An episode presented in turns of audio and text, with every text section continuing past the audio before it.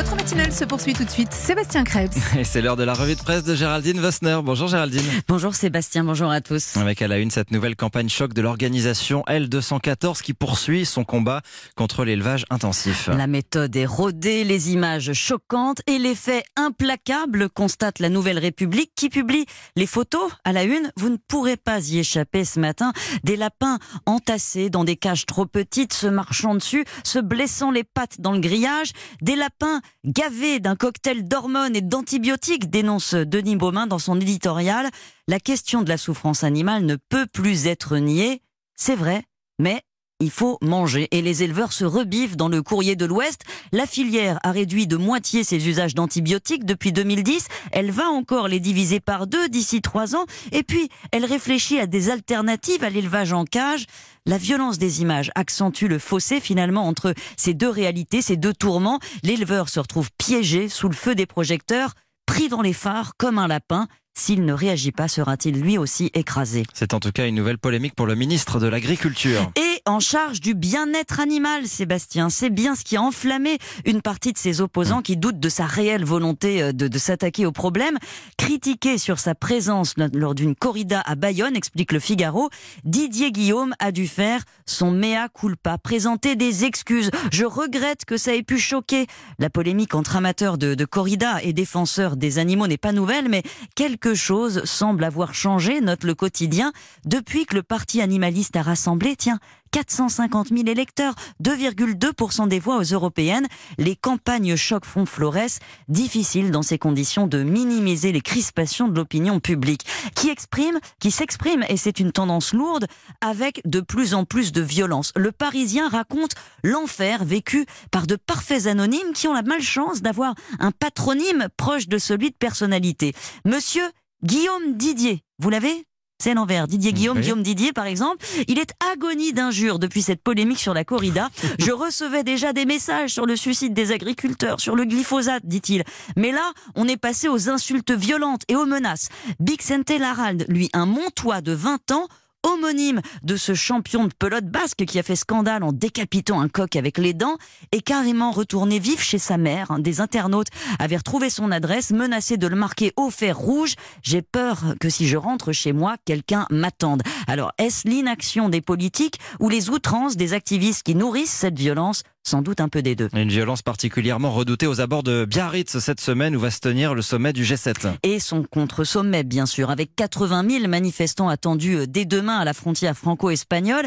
Les opposants au G7 ont presque gagné leur pari, estime Patrice Chabanet dans le journal de la Haute-Marne. Leur rencontre, dit-il, fait au moins autant parler que celle des pays les plus riches. Bon, euh, j'ai vérifié, pas vraiment, hein, hormis le- l'humanité qui détaille longuement les revendications de ces mouvements citoyens. Ce qui préoccupe vos journaux, c'est surtout la crainte fondée euh, de possibles violences et de débordements. L'intérêt commun des altermondialistes, comme des policiers logés euh, dans les campings autour de Biarritz, c'est que les Black Blocs ne soient pas une fois de plus les vedettes de l'événement. Un événement dont l'utilité interroge ce matin. À part prendre acte que rien ne sera plus comme avant euh, dans l'économie mondiale, que pourront faire les dirigeants se demande l'opinion ce matin, qui revient longuement, comme d'autres d'ailleurs, hein, les échos, le Figaro, sur les menaces qui pèsent sur l'économie mondiale. La Chine, qui tirait l'économie de la planète et dont la croissance patine, est absente du G7.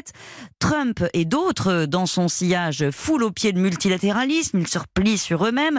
La technologie bouleverse les fondamentaux de la croissance, l'industrie décline, les inégalités se creusent, les populations des pays avancés vieillissent. Tout va mal, l'opinion redoute ce cercle vicieux, faible inflation, croissance molle, dette publique. Face à ces bouleversements, les solutions d'hier tournent en boucle sans euh, relancer quoi que ce soit. On manque d'idées nouvelles, euh, écrit le journal. Les participants au contre-sommet, finalement, ne disent pas autre chose. À la une également, cette enquête de la Charente Libre qui révèle ce matin une affaire de pédophilie qui pourrait être tentaculaire. Oui, un chirurgien de Jonzac a été euh, renvoyé devant la cour d'assises, on l'apprend, euh, notamment pour le viol de deux petites filles, mais on le soupçonne de plus de 200 autres agressions. En 2017, une perquisition chez lui a permis de saisir des carnets, sorte de journaux intimes que ce médecin euh, sexagénaire aujourd'hui a tenu depuis les années 90. Il y détaille les sévices qu'il aurait infligés à des enfants qu'il aurait agressés pendant leur séjour à l'hôpital, parfois en phase de réveil. Euh, plus de 200 sont nommés, tous donc potentiellement victimes. Euh, si ces pages sont bien le récit d'actes pédophiles, écrit le journal, et, et non d'actes fantasmés, ce serait le plus gros dossier de pédophilie en France. C'est à lire dans la Charente Libre, donc ce matin. Autre révélation en pleine période de transfert, les clauses de contrat stupéfiantes des joueurs les plus en vue. Elles sont à lire dans le Parisien et elles conforteront l'opinion de ceux qui se désolent que le jeu dans le football apparaisse maintenant presque secondaire. Les contrats des joueurs sont truffés de clauses permettant d'engroger des profits à long terme. La plus fréquente, une clause de match-up ou de préférence sur le joueur. L'idée, euh, c'est euh, de toucher une partie des plus-values que pourrait rapporter un joueur bien après son transfert. Nicolas Pepe, par exemple, cédé à Lille en 2017, Angers avait inclus un pourcentage de 10% à toucher euh, sur la plus-value réalisée lors d'une future transaction. Banco, l'Arsenal l'a recruté pour 21 millions. Angers, ça a permis à Angers d'en empocher 8, un sacré coup. Le monde change, on vous dit. Euh, tenez, la décroissance, ce serait peut-être une notion qu'on pourrait appliquer au football. La revue de presse signée chaque matin, Géraldine Vassner. Merci, à demain.